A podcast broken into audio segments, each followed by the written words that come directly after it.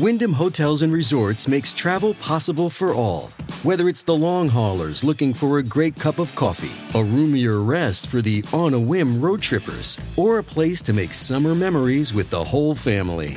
No matter who you are, where you're going, or why, with 24 trusted brands to choose from like La Quinta, Days Inn, and Super 8, your Wyndham is waiting. Get the lowest price at wyndhamhotels.com. Restrictions apply. Visit website for more details.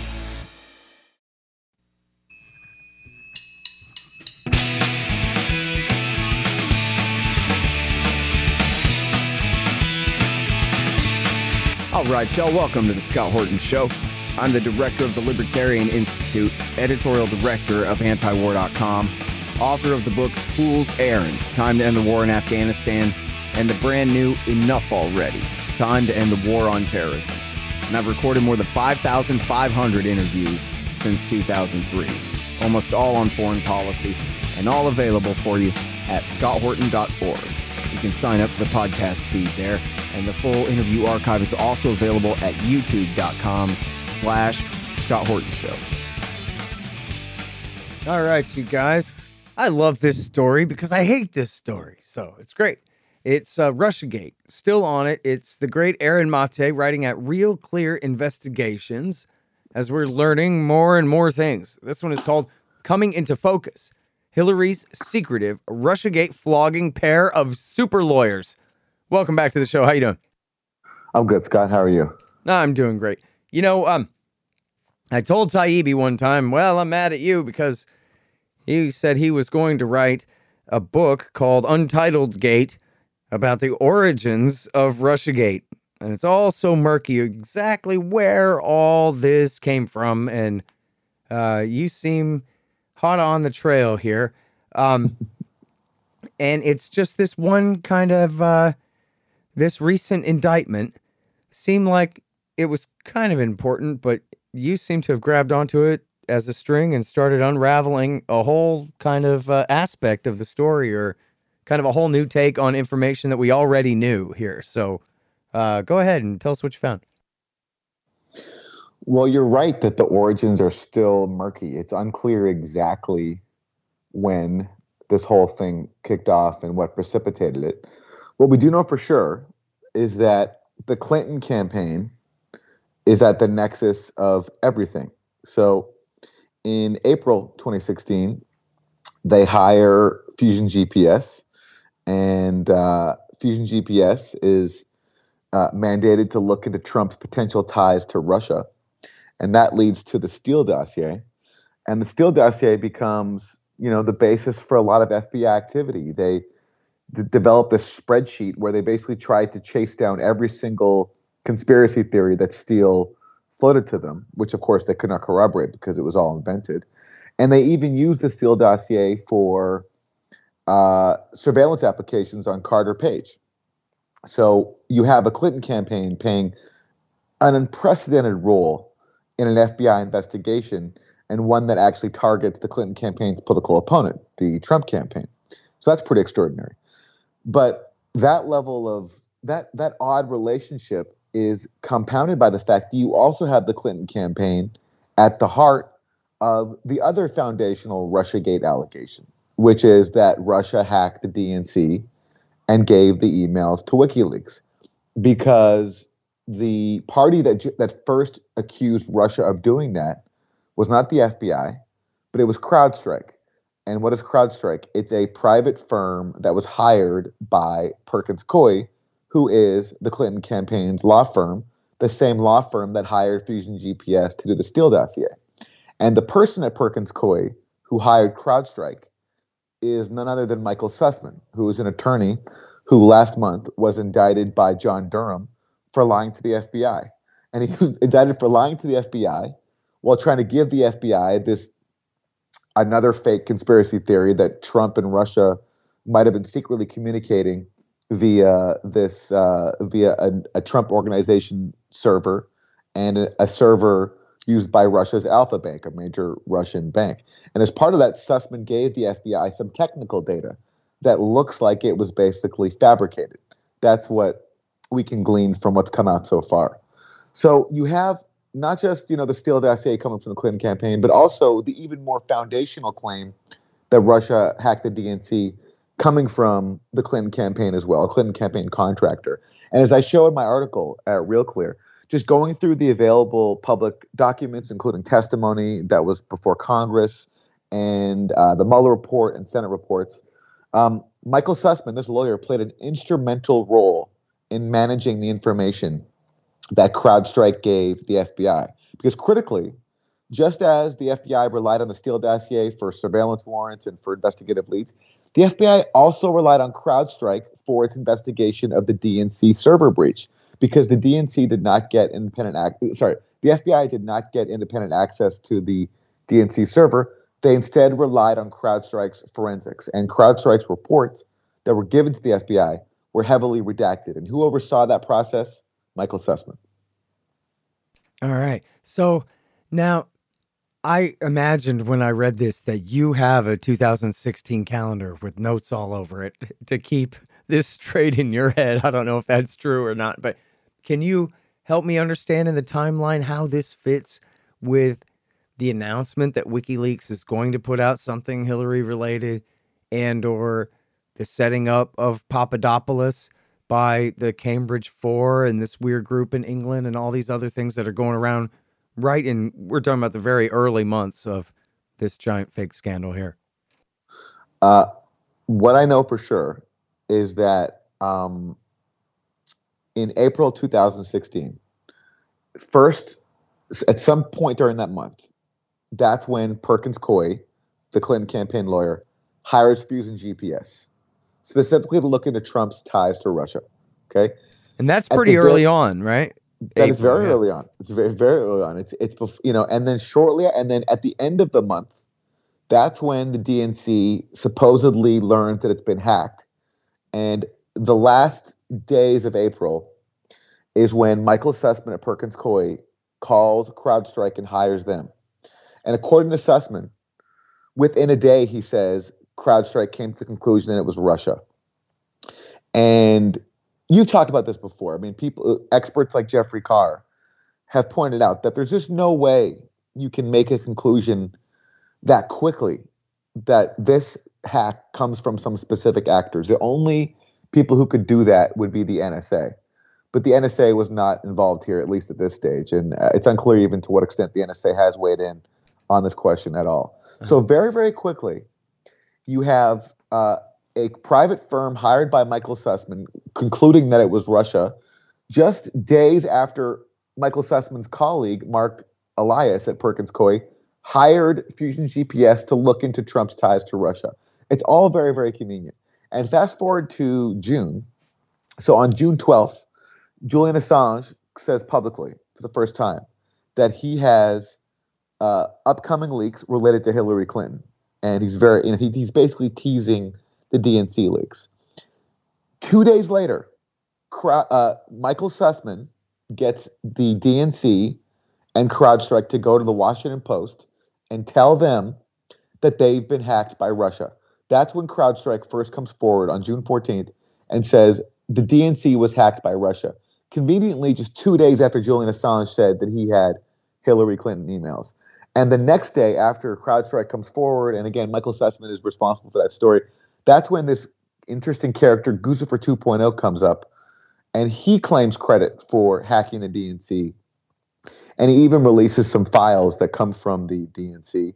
But interestingly, he um, has metadata in that in his documents that make it very easy to discover that he's tied to Russia. He's using a VPN that's in Russia. He's using metadata that is Russian. So Guccifer 2.0, while claiming credit for hacking the DNC, makes it very, very, very convenient to, to look as if he, uh, it makes it very, very easy to discover that he is from Russia. And then it's later on that Mueller says that Guccifer 2.0 is the entity that gave the stolen DNC emails to Julian Assange, uh, which doesn't make any sense because it's true that that Assange and Guccifer 2.0 made contact, but they only made contact after Assange had already announced that he had the emails. So Mueller's timeline right. does not make sense, you know, as I pointed out before. But and he doesn't you know, attempt to demonstrate it in any other way, does he? Uh, Mueller. Right in the report. It, what Mueller does is he points out that at a certain point, Guccifer 2.0 did did send Assange something. He sent WikiLeaks something because Guccifer was taking credit for giving. But he all just this ignores the fact that that was after the fact. He certainly ignores that. Right. Now, Guccifer did apparently send WikiLeaks something, but Mueller has no idea what is in that, and it's unclear if WikiLeaks ever published what it got from Guccifer. Mueller suggests that what Guccifer sent to Assange is the stolen DNC emails, but according to the timeline, it doesn't, it doesn't make sense because, again, Assange already announced that he had them before he even made contact with, with Guccifer. So, what I think Guccifer uh, was was a stunt to basically publicly try to take credit for the DNC emails, and then making contact with Assange was a way to establish some kind of paper trail to make it look as if he was sending him something. Whereas Assange was just basically asking for Guccifer 2.0 for whatever he might have had that Assange didn't already have. I think that's what Assange's interest was in speaking to Guccifer 2.0. It's and, and Mueller certainly does not state uh, affirmatively that that Guccifer gave Assange the emails because he he can't prove that. Yeah. Um, and it, but it's enough to confuse the issue and and leave the implication uh, that oh, see, this Guccifer guy is all tied up in this Assange stuff. When, as you lay it out, meh, it's not conclusive at all. And in fact, it looks like a put on, like someone is coming up with this stuff to try to insinuate themselves into the story when they don't really have anything to do with it. And I don't know if I've ever discussed this with you. I think I probably have, but it's been a lot of years of this. Um, but I interviewed Craig Murray, and Craig Murray said not that he received the leak. The Daily Mail got that wrong, uh, and he corrected that on the record when I interviewed him. But he said that he met with the leaker, and he knew who uh, of the DNC stuff, and he knew who the leaker of the um, Podesta emails was, and that in neither case are they Russian; they're insiders. And I think the implication was, it, and he was not, he did not make any direct implication about Seth Rich or that whole angle, but it was somebody with access to the Democratic emails. And then I think on the Podesta emails, he implied that it was someone at one of the intelligence agencies, someone like an NSA officer who was upset that these secrecy rules apply to them, but not to Hillary, and they'd cook her goose and show her kind of thing. And so I'm not saying I know that that's 100% right, but um, well, I do know I got two witnesses say they saw him leave dinner early that night, uh, that he supposedly went and met with the source in Washington, D.C. in a park. And he assured me, and I believed him at the time because this whole story is obviously garbage. Uh, the other side of the story is, I mean, the, the Hillary Clinton side of the story, that he went and met with this person in a park in D.C. and could 100% verify to me no tie whatsoever to the Russians. Yeah, he said that. And um, look, uh, Craig Murray is someone I really respect. And in fact, he he's in prison right now for um, in a ridiculous case um, having to do with his blog postings. He's literally in jail right now. It's so he's faced persecution in, in the in the UK for a long time. It's And um, by the way, I'm sorry because I should have said for people not familiar, Craig Murray's a former ambassador to Uzbekistan who blew the whistle on America and Britain turning their blind eye to torture there. But um, and and as a friend and associate of Assange's. But can you elaborate? Do you know much about that story about what he's doing in jail now? Because I've not been able to keep up with that. You know, honestly, I don't understand it. All I know is he was there was some kind of gag order over a trial that he was involved in, and somehow they I think they ruled that his blog posts violated that. That's what I think it is. I uh, I could be wrong, but regardless, it's it's ridiculous and it's so obviously political persecution because he's Right. someone who's you know been challenging the national security state in the UK for a long time ever since he blew the whistle on torture and in Uzbekistan and how the UK government was basically covering it up. So uh, because they were an ally of the uh, government there. So um, Craig Murray's a hero and he's he's being punished for it right now. And he- he has said that. I know. I mean, it's I I try to go off what I can prove, you know, and what's what's um, what's in the public record, and what's in the public record is damning enough to the official narrative that Russia did it. It's so they have so many evidentiary holes. The problem is there's so few people in media willing to look at the actual available evidence. It's, Right. it's instead people just go with what the intelligence officials dictate. They say something happened, so then this becomes religious doctrine. It becomes what the official story is, and it doesn't matter what what the Mueller report or the Senate reports actually say. Mm-hmm. It's what the narrative says. But I mean, the reason I've been able to just cover this for so long and stay busy is because there's so much material in reports, in court filings uh, that undermine the official story. And you know, as I point out in my new article, uh, CrowdStrike was not as confident privately as it was publicly that Russia hacked these emails because we learned in May 2020 that Shawn Henry, the CEO of CrowdStrike, that he had testified under oath that CrowdStrike, in fact, had no evidence that these alleged Russian hackers actually exfiltrated anything from the DNC servers. He admitted that under oath in December 2017, which is, you know, relatively early on in Russiagate. It's after it's been going on for about a year. But we didn't learn about that until May 2020 because that testimony was kept under wraps by Adam Schiff, who was the head of the House Intel Committee, and basically wouldn't release that testimony until more than one year after the Mueller report was released. So it's you know it's it's things like that, and um, but if you look at if you go back and read retrospectively, the intelligence reports that have been put out from uh, the FBI in December 2016 and then the Mueller report in March 2019, they include these qualifiers about the attribution of Russian hacking. They talk about Russian hackers likely exfiltrating data, and they say Russian hackers appear to have exfiltrated data.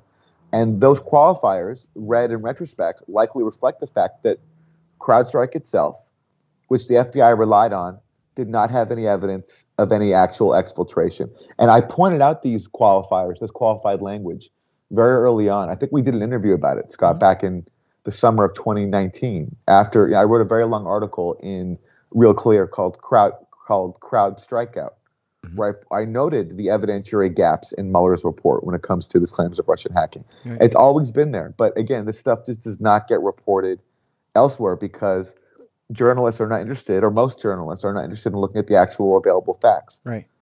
All right. Sorry. Hang on a second. Important business here. I was telling my friend, man, you drink too much. You know it's causing all these other problems. Just smoke weed instead. It's way better for you.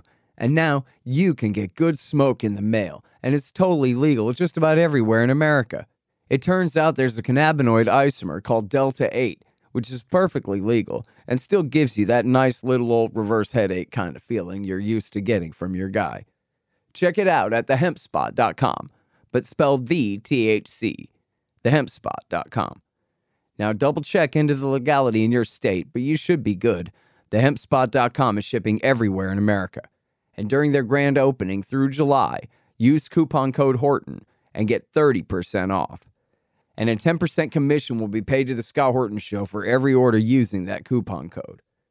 And free shipping on any order over $90. Get your Delta 8 THC cannabis at thehempspot.com, but write THC for thee. Hey guys, Scott Horton here from Mike Swanson's great book, The War State. It's about the rise of the military industrial complex and the power elite after World War II during the administrations of Harry Truman. Dwight Eisenhower, and Jack Kennedy. It's a very enlightening take on this definitive era on America's road to world empire. The War State by Mike Swanson. Find it in the right hand margin at scotthorton.org.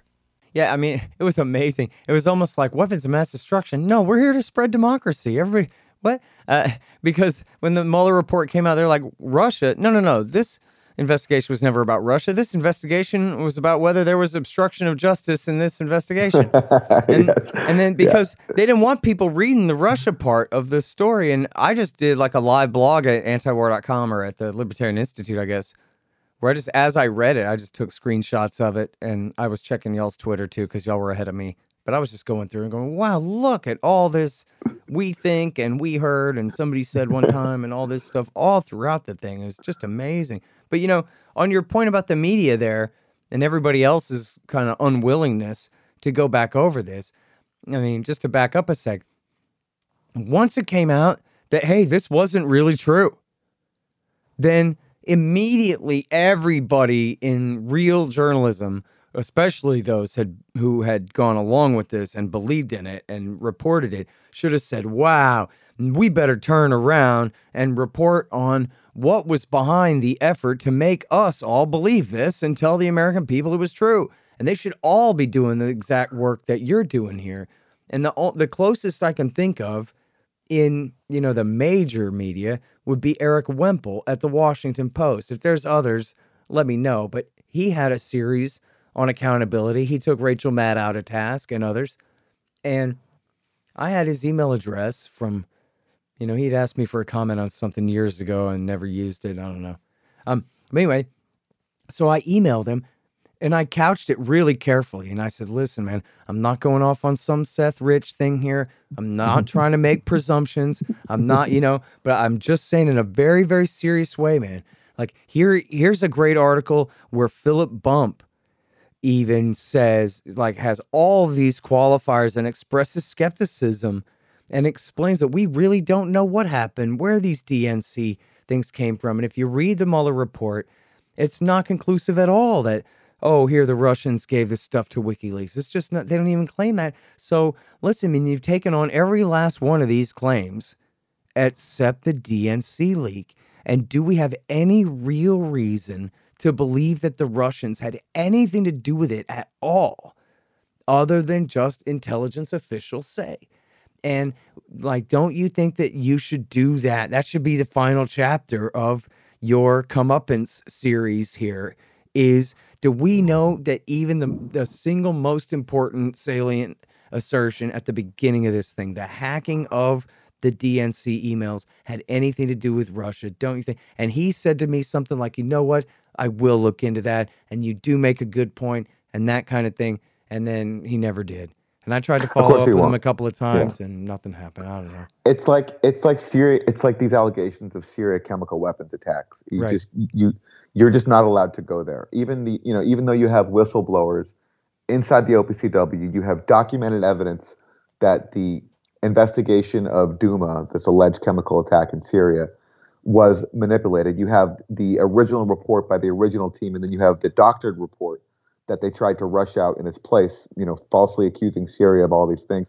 You know, you're not allowed to even acknowledge the existence of those whistleblowers. I mean, it's never it's never been reported in the Washington Post, never been reported in the in the New York Times, except one time in passing at the bottom of a fawning profile of Bellingcat. They mentioned like a brief, like, uh, they obliquely reference one of the OPCW whistleblowers in passing, but then quickly dismissed it because Bellingcat says there's nothing to see here. Right. So it's like that's it's and, and there's the same thing. It's just this this allegation that Russia hacked the DNC. It's too it's too important to too many powerful people. It you know it served the interests of um, you know generating more Cold War tensions with Russia. It served the interests of distracting the public from the contents of those emails showing corruption in the DNC and the Clinton campaign, and changing the subject to who stole them and how it was all it was all Putin and part of Putin's plans to destroy democracy. So it's just that's a um, that's a third rail that you're just not allowed to touch, even though all the evidence shows it. And so what someone like Erik Wemple does, it's a good example. They take on the low hanging fruit, which is the Steele dossier, which is such a farce. It's such a joke that like you just it's it's so like you look like an idiot if you don't acknowledge what a complete scam the Steele dossier was because all these ridiculous conspiracy theories paid for by the Clinton campaign. It doesn't get more ridiculous and corrupt than that. It's just, it, and of course, there's no evidence for any of its um, ludicrous claims, like you know Michael Cohen meeting in in Prague with Russian hackers. I mean, Michael Cohen's turned on Trump, and even he says that Christopher Steele is deranged. And amazingly, ABC News just did a documentary of Christopher Steele, treating him as if he's a serious person and not mentally unstable. Um, but so someone like Erik Wemple, you know, he he's allowed to go and at least criticize that. But um, but that's to me is low hanging fruit. It's very very low hanging fruit. Yeah. Uh, what, and listen, I got a mea culpa in here. You know, obviously people noticed this. I did too.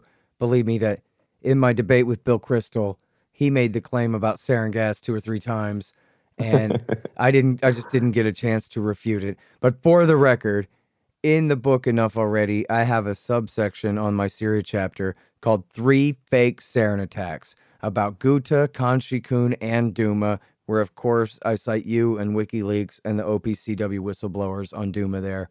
And so for everyone who said, why didn't you say that? I had too many things in my notes and I just didn't have time. But Yeah, Scott, uh, Scott listen, that was a, if I can say, I, I want to thank you on behalf of humanity for that debate. That was, you, you destroyed him and, and it was just so satisfying to watch. And yes, y- your performance was flawless. The only thing you, that you let slide was the, was his, was his thing about chemical attacks in Syria. But you know what? That was such an amazing, he also said we didn't intervene in the Iran Iraq war when we backed both sides of that. That's important. oh, I missed that, huh? Yeah, there yeah, was yeah. there yeah. were a couple yeah. more too. Like yeah, there there were two or three or four things I wish I had had time to. And I just I had too many things in my notes, and I couldn't categorize it right in terms yeah. of order of importance. You know. I, I would not. I, I would be shocked if Bill Kristol was not cheering on Saddam in the 1980s when you oh, know. oh right, definitely. yeah, I, I'm sure. I, I'd be surprised if you couldn't find an example of him doing that. Well, it was his Uh, if you were buddy. Ledeen who was arranging the selling of the missiles to the Ayatollah. So either way, Yeah, yeah. yeah, yeah, yeah. Well, he's anti-war now though, so don't worry about it. Bud.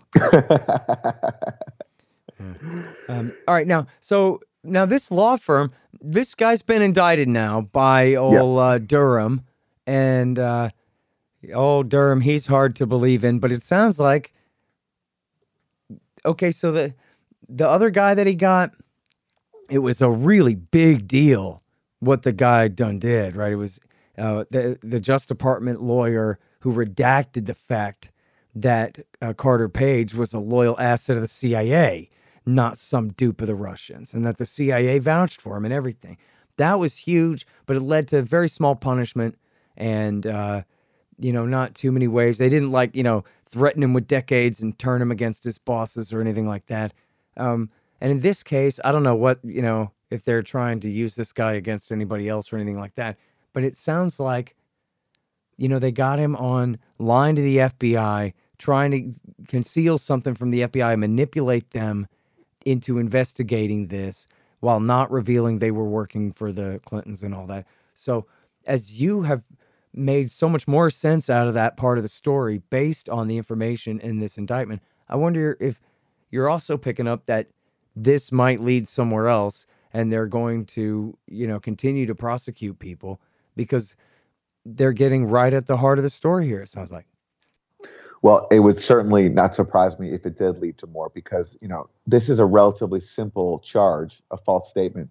But Durham's indictment was 27 pages where he, you know, lays out a very detailed narrative of Clinton campaign operatives and allies fabricating data and giving that to the FBI to try to trigger an investigation about this Trump Alpha Bank server. And by the way, this raises this has implications for, you know, what we're talking about, which is CrowdStrike and the DNC. Because look, if you were to say to someone like Erik Wemple what you said before, I mean, what evidence is there that Russia actually did this? You know, they'll point to the Mueller report, and you know, whatever we can show the Mueller report doesn't actually show what people thinks it does, but they will also point to the fact that there was a Mueller indictment of 12 alleged Russian intelligence officers and accusing them of stealing uh, the Democratic Party emails, and um, and it's very detailed, right? So you know, someone could say, well, so if it's all fake, then what is that based on? Well, look, what happened here with this, you know, Alpha Bank story is some fake data was given to the FBI. It looks like some people out there fabricated traffic between a Trump affiliated marketing server uh, used, to send out spam emails for Trump properties and Russia's Alpha Bank. It looks like that was actually fabricated, and that data was given to the FBI. So the FBI didn't, you know, didn't uh, make an indictment here, but it does raise the possibility if data was fabricated here, and if claims about Trump-Russia collusion were fabricated by Steele, who's to say the data wasn't fabricated to try to connect somehow these alleged Russian operatives to the theft of the of DNC emails? It's it, it's possible. There's a preponderance of fakery elsewhere, so it's possible that there was fakery here. I'm not saying that there was for sure, but given how much fakery there was elsewhere, I think it's quite plausible here. And given the ties of Clinton campaign lawyers to scams, to Trump Russia scams, it's just quite possible that CrowdStrike is a part of that. And that could mean many things. It could mean that CrowdStrike was wittingly involved in pushing fabricated material, or they were just they were you know brought in to look at something that was fabricated already, and then and that's what they picked up. But um, regardless, there's so much fakery going on that you have to be skeptical of everything, and and that skeptic skepticism is compounded when you have things like CrowdStrike admitting they have no evidence of exfiltration, which is pretty key. If you're going to accuse Russia of stealing the emails, how can you do so if you have no evidence that they actually stole anything? Right. Um, and and and all the other evidentiary holes that, that we've talked about. So it's just you know I, I, wouldn't be surprised if, if this if this leads to more. Certainly with the Alfa Bank angle, it looks like Durham is looking at a lot more people. I mean, there's been grand jury subpoenas of many other people, and it looks like I mean, if I were to predict, I think it's quite likely he'll predict, he'll indict some of the people involved in fabricating the web traffic between the Trump organization affiliated server mm. and Alfa Bank. Yeah. All right. Last point here. The worst media culprits uh, seem to have all gotten promotions. Like uh, this uh, Natasha Bertrand uh, went from pushing the Steele dossier and, and all of these ridiculous lies. She's one of the worst of them and she just keeps getting promoted. And of course, a year ago, she was the one who came out with the big story that was obviously a ridiculous hoax in the first place, but an extremely effective one at the time. That Hunter Biden's laptop must be Russian disinformation. and so, in other words, like she should already just had a job washing dishes by then after all this Russiagate stuff didn't come true and already was you know, finally confirmed to not be true in the spring of 2019. What's she doing in the fall of 2020, coming out with some nonsense like that where anybody can read it or see it? And the answer is no accountability. Just like with, you know, Iraq and Libya and Syria before. There's no accountability, so they just keep rolling on.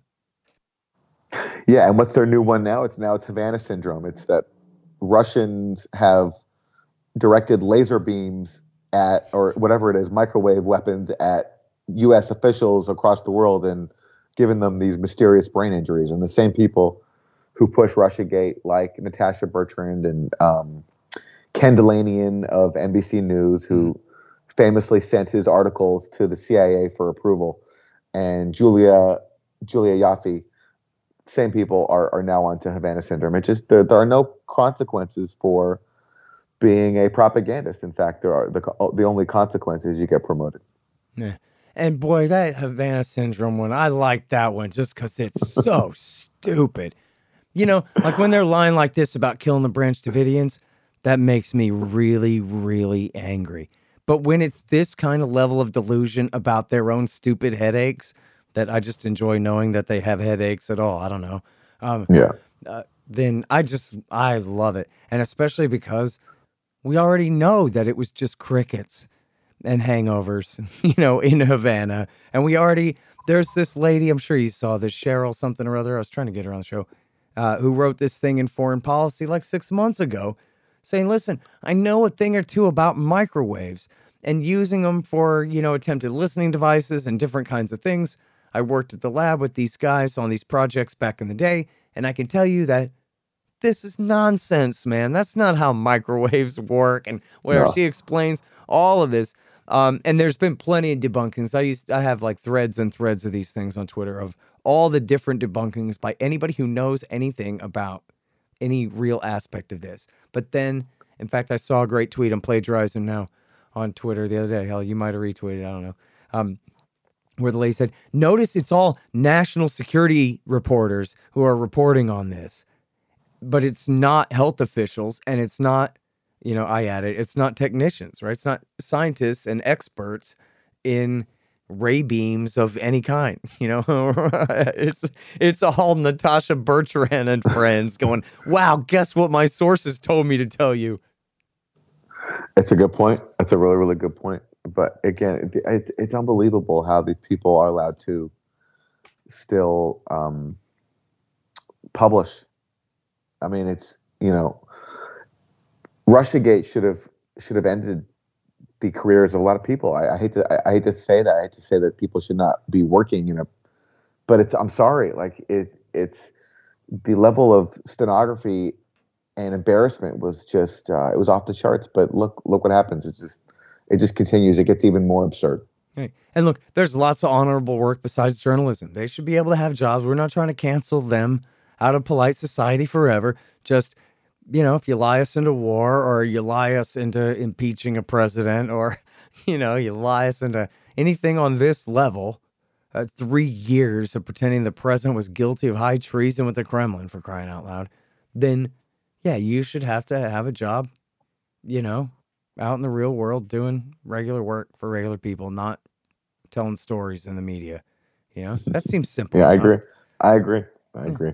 And uh, you know, I could be mean and say, "Oh, they should all have to have jobs down at the sewage plant or whatever," but or mopping up depleted uranium dust in Iraq or some kind. But you know what? They could get office jobs in the air conditioning, but still not be in charge of the media. you know, so there should be some kind of rule. It's like in stand-up comedy. You're not allowed to steal jokes. Of course, there's no copyright on it. But if you go around stealing people's jokes, there will be accountability. well, there should be accountability like that in the media, you know, and it should be effective. You know. Here, here, here, here. All right. Well, you're doing a hell of a job. I'll give you that, man. Uh, this one is at Real Clear Investigations. The great Aaron Mate coming into focus. Hillary's secretive Russiagate flogging pair of super lawyers. Thanks, Aaron. Thanks, Scott. The Scott Horton Show, Anti War Radio, can be heard on KPFK 90.7 FM in LA, APSradio.com, antiwar.com, scotthorton.org, and libertarianinstitute.org.